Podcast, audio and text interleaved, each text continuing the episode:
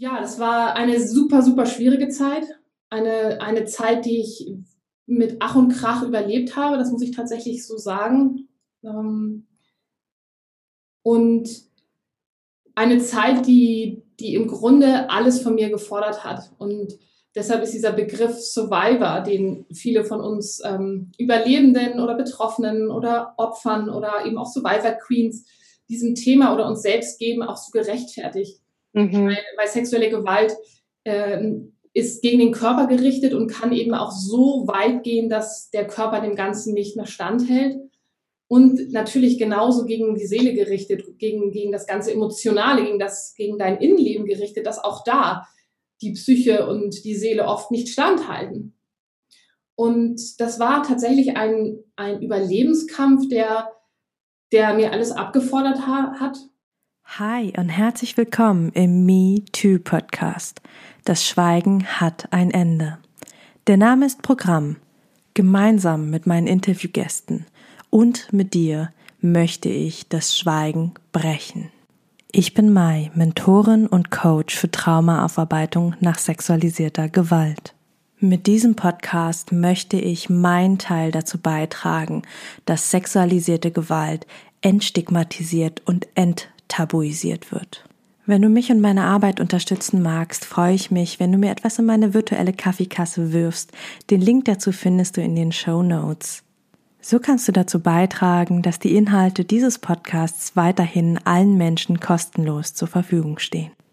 Bevor es jetzt endlich mit der Folge losgeht, möchte ich dich einfach nochmal darauf hinweisen, auch wenn du es wahrscheinlich schon selber weißt, dass Inhalte dieses Podcasts dich potenziell triggern können, in Klammern aber nicht müssen. Sollte es so sein, dass du aufgewühlt bist, dass dich irgendwas sehr berührt, dass du mit irgendwas vielleicht sogar nicht klarkommst, dann wende dich bitte an eine Person deines Vertrauens und kümmere dich gut um dich. Und nun wünsche ich dir viel Inspiration beim Hören. Vom eigenen Vater missbraucht und schwanger geworden. Das ist die Geschichte von Ursula Schulenburg. Heute ist Ursula YouTuberin, Institutsleiterin und eben auch Survivor Queen. In dieser Doppelfolge hören wir Ursulas Geschichte, und auch davon oder darüber, wie sie es geschafft hat, ihren Wert als Menschen, ihr inneres Licht niemals zu vergessen und wie sie ihren Weg der Heilung gegangen ist. Viel Inspiration beim Hören. Hi und herzlich willkommen zu einem neuen Interview. Ich habe heute wieder einen super, super spannenden Gast bei mir in meinem Online-Aufnahmestudio eingeladen. ähm, vorab schon mal, wer von euch lieber sehen möchte, also ähm, uns auf YouTube zuschauen möchte, während wir quatschen, das hier ist auch mit Videoaufzeichnung. Also ihr könnt einfach auf den Link in den Show Notes klicken und dann könnt ihr einfach auf YouTube gehen und uns einfach zuschauen. Aber ihr dürft uns auch einfach zuhören. Beides möglich. Also, wen habe ich heute bei mir? Ich habe heute bei mir eine Autorin, YouTuberin, ähm, Institutsleiterin, Survivor Queen. Ich könnte ewig, ewig so weitermachen. Ähm, ich verrate euch, wer sie ist. Sie trägt einen wunderschönen Doppelvornamen, Wienke Ursula. Schulenburg ist ihr Nachname und so heißt auch ihr Institut, Institut Schulenburg. Hallo Ursula, schön, dass du da bist. Hallo, liebe Mai, ich freue mich sehr, hier zu sein. Ja, ich mich auch. Wow. Ähm, genau, wer, wer ähm, gerade kurz zum Hintergrund. Äh, wir beide haben uns ähm, tatsächlich einfach äh, über dieses Internet kennengelernt, dieses ominöse. das ist manchmal ganz cool. Und ähm, ich war bei der Ursula schon im Podcast-Interview und äh, wir finden uns beide gegenseitig so cool, dass wir gesagt ja. haben, wir äh, interviewen uns einfach gegenseitig. Und deswegen ähm, kennen wir uns beide schon ein bisschen, haben schon äh, gequatscht und geschrieben. Und jetzt äh, freue ich mich ganz, ganz doll, dass du heute hier bist und hier deine Geschichte und deine Sicht auf die Welt mit uns teilst. Ja, ja, das, das große Internet und oftmals so super verbinden, ne? Mhm. Total. Ja, Ursula, ähm, ich habe hier gerade äh, gleich drei von deinen Büchern hier rumliegen. Into the Light, Mi Amor und Geboren, um zu sterben, gestorben, um zu leben. Und die Bücher ja, sind alle autobiografisch, äh, erzählen von deiner Geschichte. Also du hast ähm, ja auf sehr, sehr vielfältige Weise über Schreiben, über YouTube, hast du deine, ja, deine MeToo-Story aufgearbeitet. Ähm, und ich würde es jetzt einmal ganz offen in den Rahmen stellen. Ähm, was ist deine Geschichte? Ja. Ja, meine MeToo-Story, äh, meine Geschichte. Mhm. Meine Geschichte begann tatsächlich sehr, sehr dunkel. Ähm, bereits in früher Kindheit ähm, habe ich in meiner eigenen Familie sexuelle Gewalt erlebt, hauptsächlich durch oder beginnend durch meinen Vater. Und das zog sich dann durch die ganze Kindheit und Jugend hinweg. Ähm, ja, bis ich es letztendlich geschafft habe, dann aus diesem aus diesem Elternhaus oder aus dieser Familie auszubrechen mit 16. Und ähm, ja, das war eine super, super schwierige Zeit. Eine, eine Zeit, die ich mit Ach und Krach überlebt habe, das muss ich tatsächlich so sagen. Ähm, und eine Zeit, die, die im Grunde alles von mir gefordert hat. Und Deshalb ist dieser Begriff Survivor, den viele von uns ähm, Überlebenden oder Betroffenen oder Opfern oder eben auch Survivor Queens diesem Thema oder uns selbst geben, auch so gerechtfertigt. Mhm. Weil, weil, sexuelle Gewalt ähm, ist gegen den Körper gerichtet und kann eben auch so weit gehen, dass der Körper dem Ganzen nicht mehr standhält. Und natürlich genauso gegen die Seele gerichtet, gegen, gegen das ganze Emotionale, gegen, das, gegen dein Innenleben gerichtet, dass auch da die Psyche und die Seele oft nicht standhalten.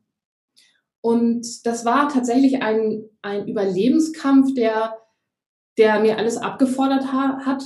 Und tatsächlich ist es bis heute so, ich schreibe jeden Tag immer so eine Dankbarkeitsliste oder fast jeden Tag, mm, um einfach so den Fokus auf das zu lenken, was wunderschön in meinem Leben heute ist. Und das ist ziemlich viel.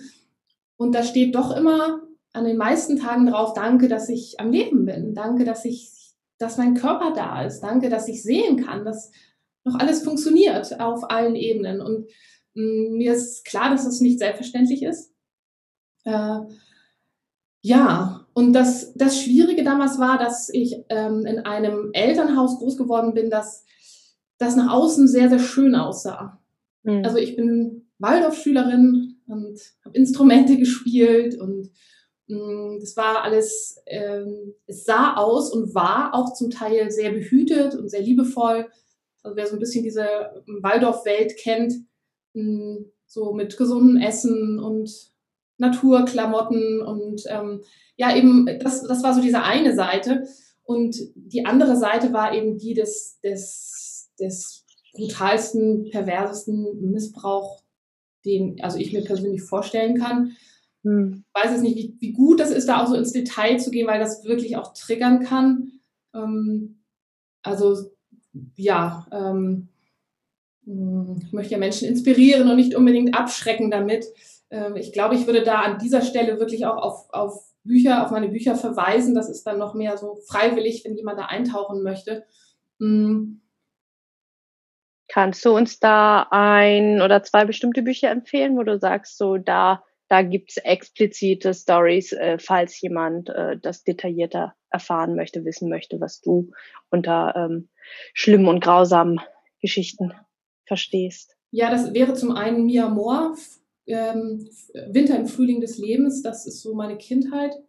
Mhm. Und da ist das, das ähm, was mir wichtig war beim Schreiben dieses Buches, ist, war gar nicht mal so sehr diese Grausamkeit aufzuzeigen, sondern aufzuzeigen, wie, wie Kinder an meinem Beispiel, also repräsentativ, ähm, diesen Missbrauch für sich erleben. Mhm. Was sie machen, um zu überleben. Also ich erinnere mich an eine Geschichte, da lag ich im Bett und mein Vater hatte mich gerade vergewaltigt. Ähm, ich war ein, ein, kleines, kleines, süßes Mädchen, ein kleiner, kleiner Hase, so ein Kindergartenkind. Und ich lag da und draußen, es war Sommer und der, der Wind wehte durch die Vorhänge, das Fenster war offen und draußen sang eine kleine Amsel.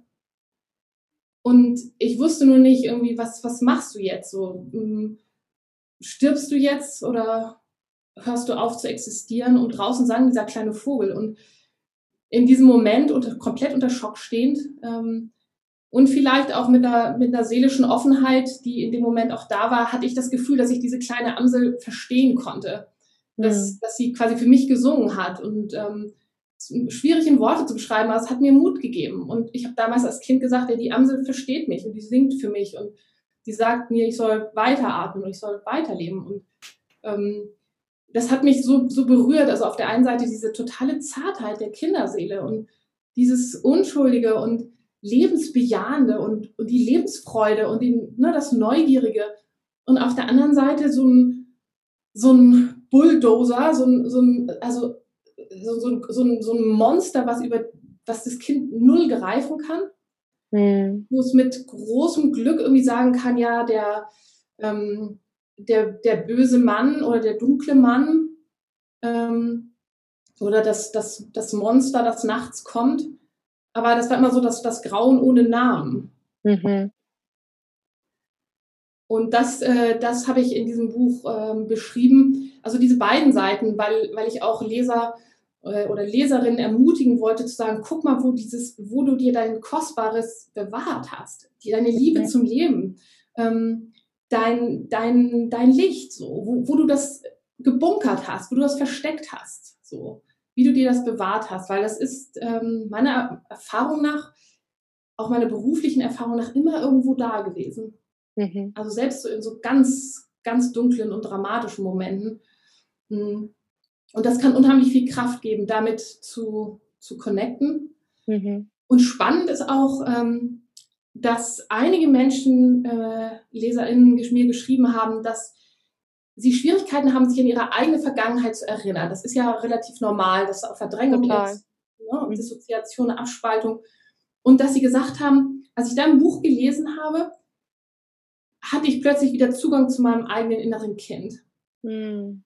Also ich habe nicht das erlebt, was du erlebt hast, oder ich habe was Ähnliches erlebt, aber durch diesen, durch das Lesen, das hat mir Kraft gegeben und ich konnte plötzlich mein eigenes inneres Kind sehen oder annehmen oder gern haben. So und das finde ich, das hat das, oh, das hat, das freut mich so sehr, wenn ich das höre oder ich das lese, weil ich sage, genau das möchte ich. So, ich möchte etwas Positives in die Welt bringen und ähm, Menschen abholen oder Menschen sagen, guck mal, so, du, du bist nicht alleine. So, du bist nicht alleine und es gibt tatsächlich auch so diesen inneren Kindern in Menschen sagen oder so zuflüstern, so, das sagst du ja auch immer, das finde ich total schön, das Schweigen hat ein Ende. Mhm.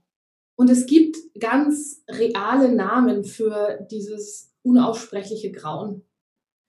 In meinem Fall hieß es Vater. So. Also es ist eben nicht so eine ominöse Macht, die da irgendwo dein Leben zerstört, sondern es ist ganz präzise. Es, ist, sind Dinge, die man als Erwachsener greifen kann, verstehen kann. Und ähm, ja, das war so die Mission von, von diesem ersten Buch. Hm. Ja, super, super schön. Also da an der Stelle, ähm, da stimme ich dir total zu. Es ist so wichtig, den Dingen einen Namen zu geben. Ne? Also äh, ich würde sagen, der Großteil von uns kennt Harry Potter, ne? Und dann immer so der, dessen Namen nicht genannt werden ja. darf. Ja, ja. Und dadurch wird das, wird es ja unheimlich. Du, dadurch kriegt man ja Angst, ne? Das, was mir passiert ist. So, nein, es war eine Vergewaltigung. Es war ein Missbrauch. Es war ein sexueller Übergriff. Es war sexuelle Belästigung. Name it. Ja, also ich, ich verstehe, ähm, dass es eine ganze Zeit braucht, um einerseits das überhaupt klar zu bekommen, vielleicht sogar rechtlich, ja, weil ähm, das ist ja, äh, das ist gar nicht so einfach, das auseinander zu klamüsern, was es eigentlich genau war. Aber was immer funktioniert, ist sexualisierte Gewalt, emotionale Gewalt, Missbrauch einfach als allgemeiner Begriff. Ja, Also es gibt ähm, Möglichkeiten, Dinge zu benennen, ohne schon die genau juristische Definition zu haben. Also ich habe ganz oft Followerinnen, die sich zum Beispiel bei mir melden und mich dann irgendwie ähm, fragen, ja, äh, wie ähm, ist das jetzt eigentlich äh, Missbrauch oder Vergewaltigung gewesen? Ist das jetzt äh, schwer oder nicht schwer? Und ich sage immer, das ist vollkommen egal. Das ist, das ist einerseits, ne, also es ist ein juristisches Ding einfach.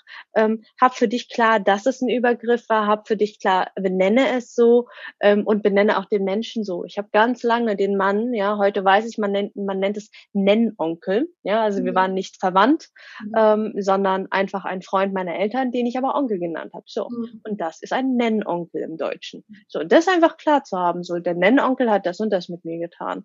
Das, das macht ganz, ganz viel, weil dann ist es nicht mehr das große, unheimliche Ding, sondern da ist ein Mensch, da ist eine Tat, da ist was passiert. Mhm. Ja. Ja, mhm. absolut. Ähm, ähm, ich finde es super, super stark, wie du davon erzählst, wie, wie du quasi dein, dein Lebensmut, dein Licht behalten konntest, immer wieder entdecken konntest, in der Amsel, in dir.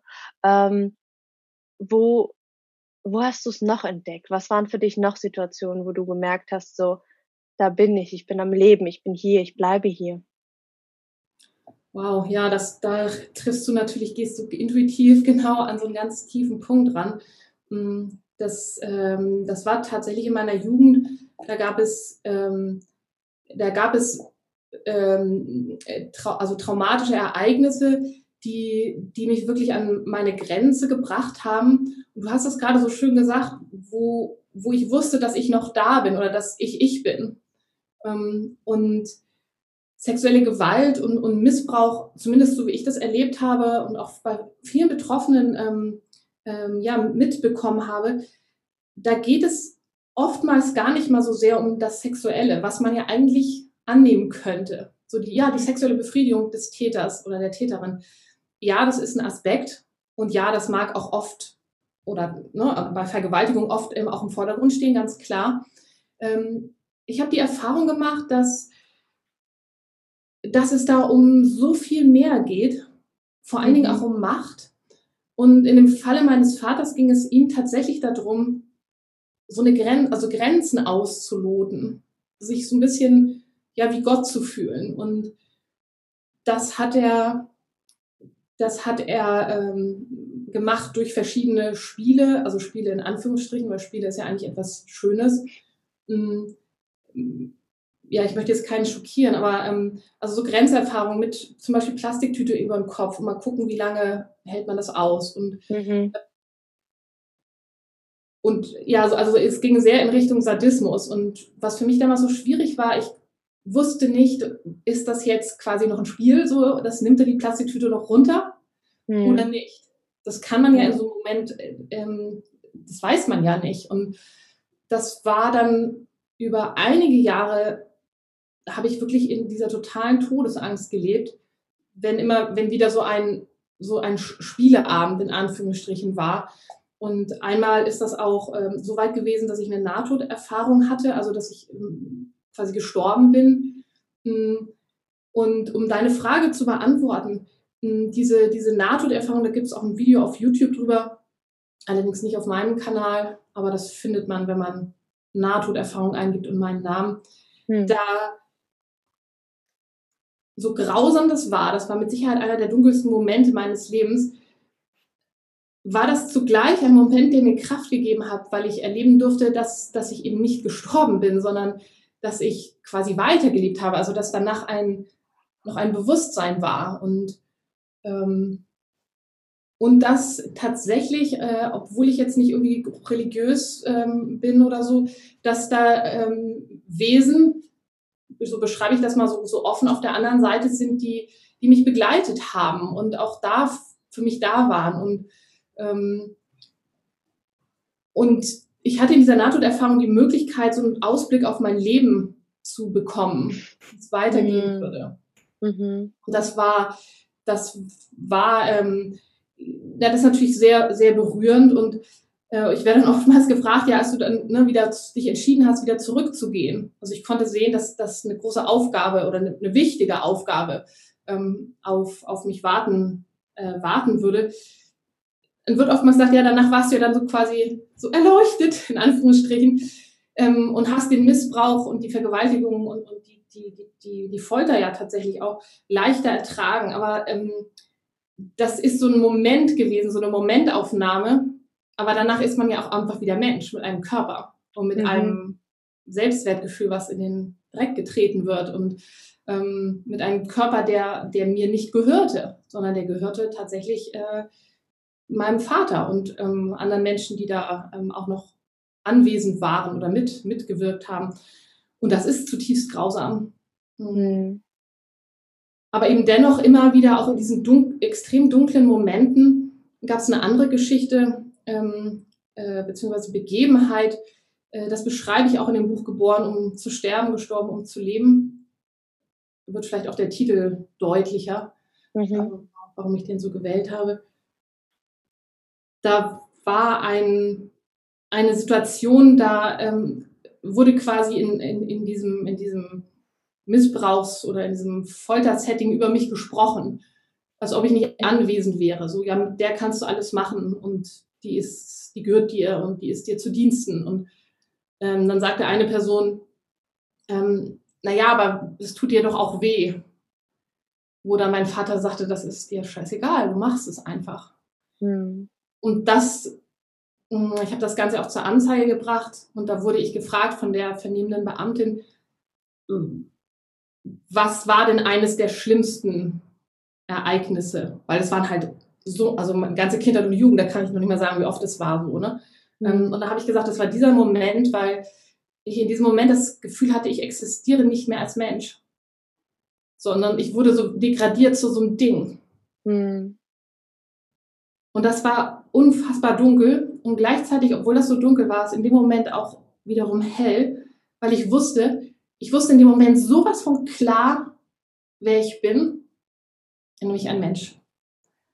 Das war das, also als man im Grunde alles genommen hatte, da wirklich nichts mehr, nichts mehr war, blieb so diese Essenz zurück. Und in dem Moment wusste ich, so, ist egal, was sie mit mir macht, ich bin ein Mensch. Also es war nicht so ein Gedanke, sondern es war so ein inneres Aufstehen oder so ein Auf, Aufleuchten der Seele, die sagte, ich bin ein Mensch. Mhm. So, und das, ja, das hat mir Kraft gegeben, im Grunde dann das zu überstehen. Ja. Wow. Ja. Das berührt mich gerade total. Also ich bin echt, ja, einfach sehr, sehr berührt und einfach, ähm, da ist ein ganz, ganz großer Respekt vor deinem Lebenswillen, vor deinem, vor deiner Klarheit. So, ich bin ein Mensch, egal was ihr mit mir macht. Ich bin hier, ich bin Mensch und ich bin wertvoll. Hm.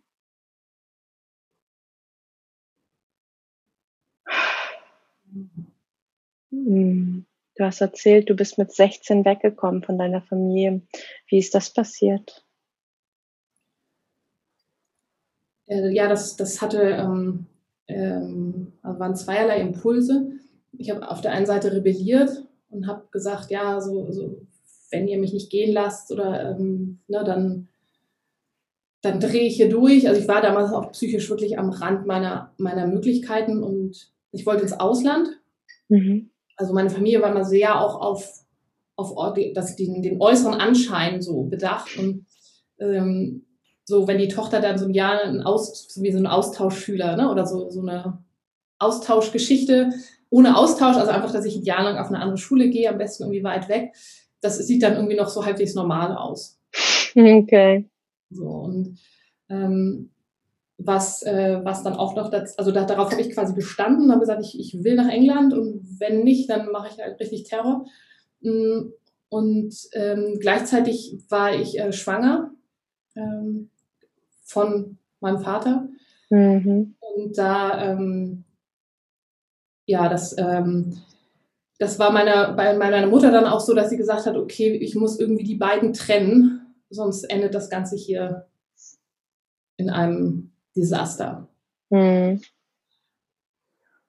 Und es endete in einem Desaster, aber es blieb in ihren Augen eben, also es gelang eben nicht an die Öffentlichkeit oder es, es, es verließ nicht die, ähm, die Familie so.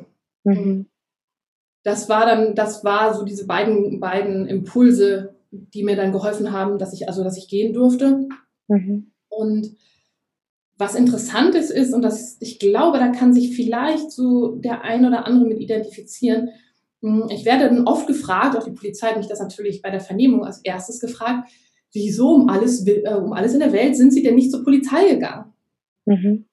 Wie, wieso, wieso, sie waren doch 16, ne? hätten sie doch was machen können. Und genau diese Frage war ein Grund, warum ich jahrelang nicht zur Polizei gegangen bin. Mhm. Weil ich Angst hatte, da zu stehen wie so ein Vollidiot. Mhm. Und es gibt manchmal so Fragen, auch so diese Frage, ähm, habe ich auch, äh, also ich thematisiere das viel in meinen YouTube-Videos, hm, einfach um dem eine Sprache zu geben und auch anderen Betroffenen zu sagen, hey, lass dich da nicht einschüchtern. Mhm. Diese Frage, hatten Sie einen Orgasmus während der Vergewaltigung? So, wo, wo, das waren so Fragen, die haben mir so eine Angst gemacht, mhm. dass ich gesagt habe, so, oh nee, nee, also, oh Gott, so, wie, was soll ich da sagen? Und auch diese Schuldgefühle und Schamgefühle. Ähm, und das setzte sich dann alles so ein bisschen puzzlestückhaft zusammen. Ich habe mal ein Praktikum in einer, äh, in einer Geburtsklinik gemacht. Da war ich in Frankreich, habe ich da gelebt, das war äh, mit 17. Ähm, also erst in England ein Jahr und dann nochmal in Frankreich. Und da wurde eine, wurde eine Frau operiert. Ähm, ich meine irgendwie an der Gebärmutter oder in Eileitern oder so. Und die hatte ähm, Instrumente in ihrer Scheide und in, durch die Bauchdecke durch. Und da wurde natürlich mit den Instrumenten gearbeitet. Und die mhm. Frau hatte einen Orgasmus während der OP. Einfach wegen dem mechanischen Reiz. Mhm. Und solche Dinge haben mir dann gesagt, guck mal, die hat einen Orgasmus, aber die ist, die, die, die ist ja unter Narkose, also die findet das jetzt bestimmt nicht toll. Und schon gar nicht, wenn da tausend, also tausend Leute drumherum stehen. So.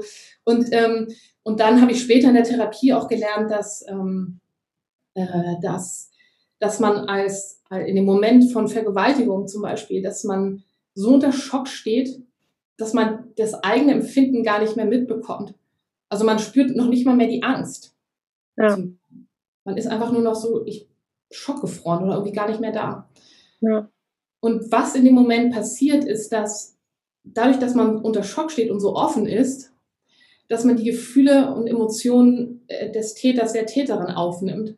Das heißt, deren Erregung, deren Machtgefühl, auch deren äh, Schuldgefühle. Ähm, und dass man hinterher diese Gefühle in sich trägt und glaubt, das zu sein. Mhm.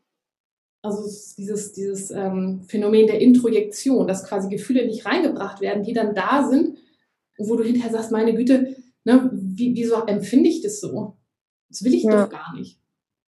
Und man, ich da erst dann differenzieren lernen durfte, okay, guck mal, das ist mein Gefühl. Mhm. Beziehungsweise mein Gefühl war erstmal gar nicht da, sondern erstmal war das Gefühl von, von dem Täter da. Und als ich das dann zugelassen habe und tiefer gegangen bin, habe ich gesehen, oh, oh Gott, mein Gefühl darunter ist einfach nur Panik oder ist Ohnmacht und Machtlosigkeit. Ja. Jetzt weiß ich nicht mehr genau, wo ich losgehe. das macht gar nichts. Das ist ähm, wow. Äh, ich finde es super, super wichtig, dass du da gerade nochmal auf das Thema Täter-Introjekt eingegangen bist. Also, ne, welche Gefühle gehören mir, welche Gefühle gehören dir? Und äh, das ist ja auch bei super, super vielen ähm, Therapiemethoden, gerade in der Systemik zum Beispiel, wo man sagt, äh, ne, wo man sich quasi nochmal hinstellt, egal ob mit einer Aufstellung oder einfach nur mit systemischem Coaching oder systemischer Therapie, ähm, das auseinanderklamüsert und sagt, äh, das, was mir gehört, bleibt bei mir, das, was dir gehört, geht zu dir. Ja. Ne, und äh, da einfach ähm, ja Gefühle voneinander trennen und da auch einfach zu merken, was für eine Kraft das hat, wenn man merkt, okay, das ist gar nicht alles meins. Ja, ja, absolut. Hm. Und ähm, wie ging es bei dir weiter? Also wenn du heute zurückschaust auf deinen Heilungsweg, hm, was waren für dich wichtige Steps? Was waren für dich wichtige Werkzeuge? Was hat dir geholfen ähm, mit diesem, ja, mit dieser sehr, sehr komplexen Traumatisierung? Ja, also wenn man es ähm, psychopathologisieren würde, wäre das mit Sicherheit eine komplexe posttraumatische Belastungsstörung und zwar höchst komplex über mehrere Jahre, intimster Familienkreis, ähm, Vertuschung. Also das ist ja heavy, heavy, heavy shit. Ja, und du hast uns ja gerade mal, ich sag mal, die Spitze vom Eisberg erzählt. Ne? Also wer da ein bisschen mehr zu hören will, schaut gerne in die Bücher rein. Ähm, aber ich glaube, wir haben alle jetzt zumindest ein, ein ungefähres Bild davon, was du da alles erlebt hast. Und selbst die Schlagworte reichen da schon, um zu verstehen. Ja, Krass, was, was die kleine Wienke und was die kleine Ursula damals erlebt hat. Ja, also ähm, ja, wie, um, um zur Frage zurückzukommen, ähm, was hat dir geholfen zu heilen? Was hat dir geholfen, dein Trauma zu bearbeiten, zu verarbeiten, zu bewältigen? Ja, super wichtige Frage. Also das Erste, was, was mir geholfen hat, erst nochmal mit dem Trauma weiterzuleben, war, ähm, ich habe immer, ich war mal super neugierig und habe gerne, also total gerne gelernt, andere Sprachen und ich wollte mal irgendwie wissen, wie, wie funktioniert der Körper, wie funktioniert die Psyche. Und das, das hat mir erstmal auch geholfen ähm, und ich habe dann auch eine Ausbildung zum Heilpraktiker begonnen, äh, weil ich wissen wollte, wieso bin ich eigentlich, wie ich bin? Warum, warum habe ich diese Ängste und wie kann ich mit dem umgehen und wie weit bin ich selbst schuld? Also dieses, dieses Riesen, äh, dieses Riesentrauma, du hast es ja gesagt, ne, dieses, dieses komplexe Trauma, wie, wie kann ich das heilen? Und da ich jemand bin, der gerne aktiv ist und auch so einen inneren Motor hat, habe ich dann gesagt, ich möchte, ich möchte darin Experte werden. Also Experte meines eigenen Lebens. Es war noch nicht mal so, ich will im Außen irgendwas machen, sondern ich bin einfach dankbar, wenn ich mit mir klarkomme und wenn ich nicht durchdrehe und wenn ich nicht auseinanderbreche psychisch. Mhm. Das kann ja bei sowas, äh, kann das ja passieren so. Mm. Und was mir geholfen hat als erstes war diese Ausbildung zur Heilpraktikerin mit dem Schwerpunkt Trauma und Psychosomatik. Mhm. Und mich auf diesem Wege ähm, meinem Körper zu nähern. Oh, ich weiß nicht, ob man das gehört hat. Ein bisschen. Ein bisschen, ja. Hier ist ein, einer unserer Hunde war jetzt hier im Zimmer und der ist ganz sensibel, was Energie angeht. Mm, okay. Und der hat jetzt einmal etwas Gras hier ausgekotzt. Mhm. Passt ja ganz gut. Ja, genau. Zum Thema Heilung. ja, das ist mitgetragen, denke ich, der Liebe. Mhm. Ja, was mir geholfen hat auf dem Heilungsweg. Also ich glaube, so heutzutage könnte man das mit einem Wort zusammenfassen, dieses Self-Empowerment. Mhm. Und für mich war das damals so, dass das Wissen tatsächlich auch so ein bisschen was mit Macht zu tun hatte, aber nicht mit Macht über andere, sondern Macht über mich selber. Mhm. Also alleine zum Beispiel diese, dieses, ähm, dieses Erlebnis in dem OP zu sehen, dass diese Patientin einen Orgasmus hatte, das war für mich, ich habe das dann recherchiert, das war für mich ein Stück Wissen, mhm. was mir geholfen hat zu verstehen, wie der Körper funktioniert und auch was es mit der Psyche zu tun hat und ähm, also das war ein, ein Riesenmeilenstein. Hm. Und das sind Themen, die faszinieren mich auch heute noch. Also deshalb finde ich auch deinen Podcast toll, wenn du da so über, über die verschiedenen Hirnregionen sprichst und äh, die Hormone und so. Das Ganze finde ich unglaublich spannend, auch zu verstehen, was auf körperlicher Ebene passiert. Hm. Und dann natürlich das ganze Thema Psychologie. So, wie ist das verknüpft? Wieso spaltet man Dinge ab? Wieso hat man keinen Zugang zu Gefühlen? sozusagen den eigenen, wieso spürt man die Gefühle des, des Täters, der Täterin. Ähm, das war einer der wichtigsten Schritte. Also erstmal so das Verstehen. Das hat mhm. mir einen Halt gegeben und einen Rahmen gegeben, in dem ich dann auch gefühlsmäßig mich öffnen konnte oder tiefer gehen konnte. Mhm. Und dann? Und der andere Meilenstein war, war ein Mensch, den habe ich tatsächlich in meiner Nahtoderfahrung schon gesehen, also gesehen mit quasi den inneren Augen. Ähm, und ich konnte damals sehen, dass ein Mensch in mein Leben treten wird, der mir helfen wird zu verstehen, warum ich so bin, wie ich bin. Und der mir helfen würde, meine Freiheit und Selbstbestimmtheit zurückzubekommen. Mhm. Und ich bin damals, das ist eigentlich eine total süße Geschichte, ich habe damals noch das Abitur gemacht also das, auch das ist vielleicht nochmal interessant. Nicht jeder, der so schwer traumatisiert ist, sieht auch unbedingt so aus. Mhm. Also ich sah völlig fertig aus, aber ich habe quasi noch abgeliefert. Das ist ja bei dir ähnlich, wenn ich das mhm. richtig ausgehört genau. habe. So, das war auch so mein Halt. Ich habe gedacht, ne, könnt mit mir machen, was ihr wollt, aber ich hole mir meine Eins im Abi. So, das war auch so ein, da habe ich mich dran festgehalten und auch festgebissen. So. Mm.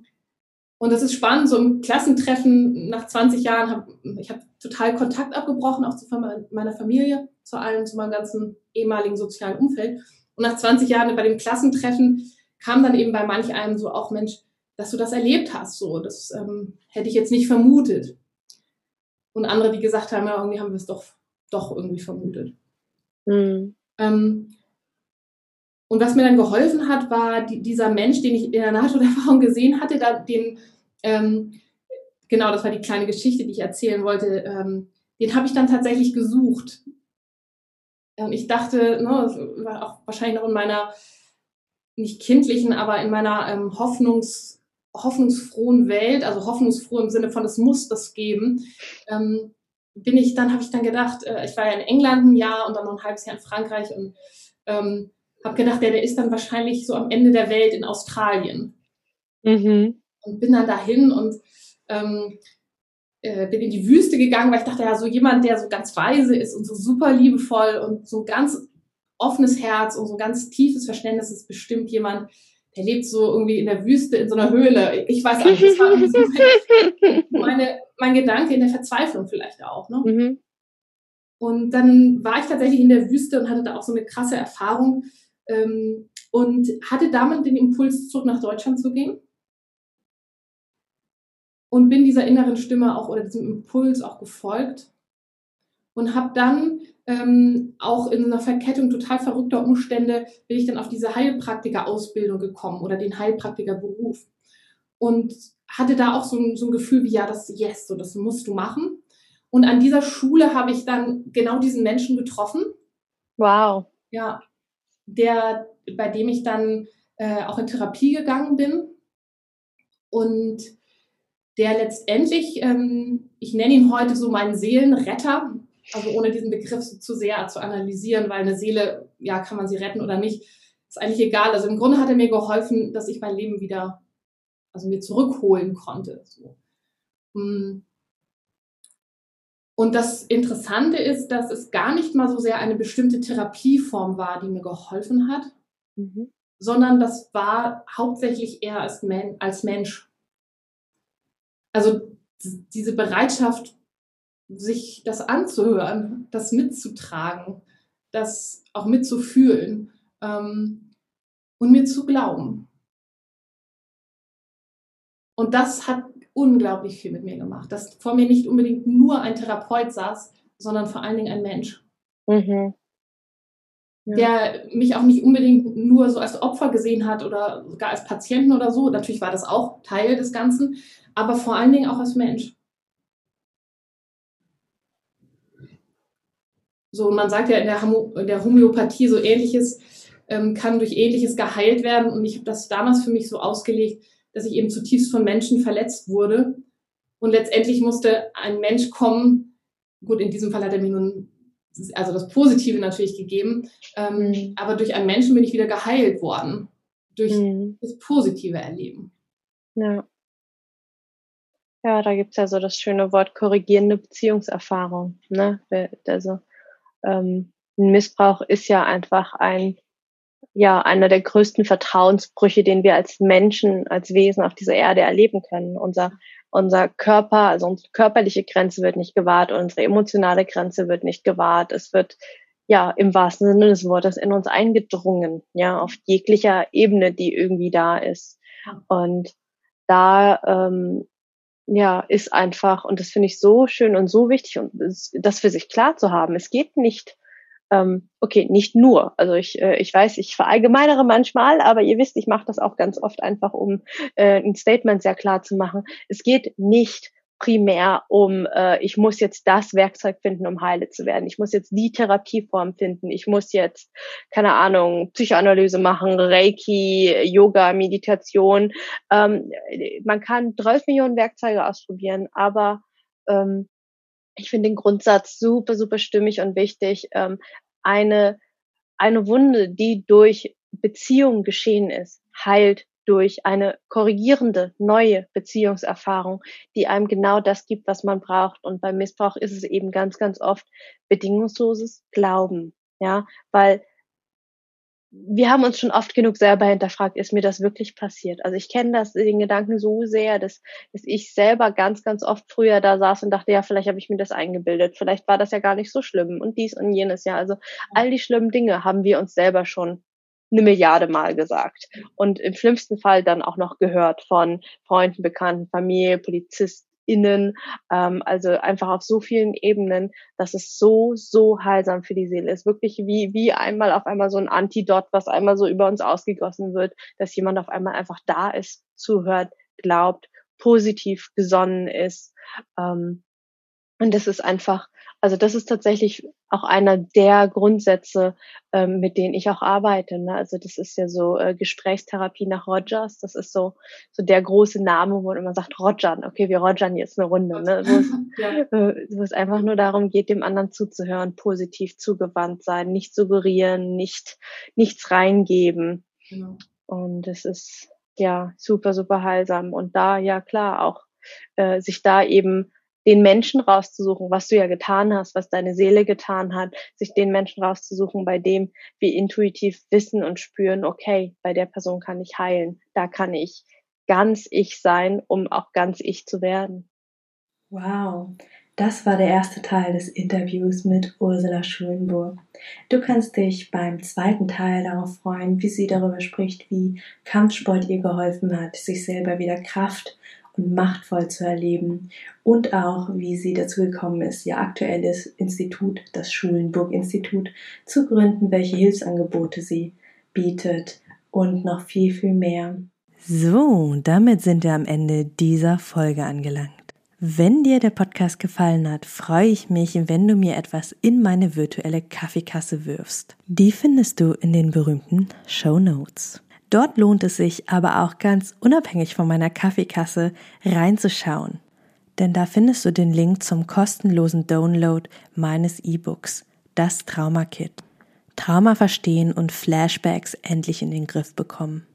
Inklusive Notfallübungen und alles in leicht verständlicher, traumasensitiver Sprache.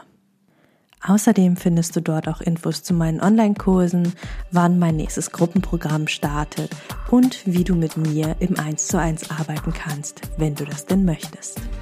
Und nun wünsche ich dir von Herzen alles Liebe.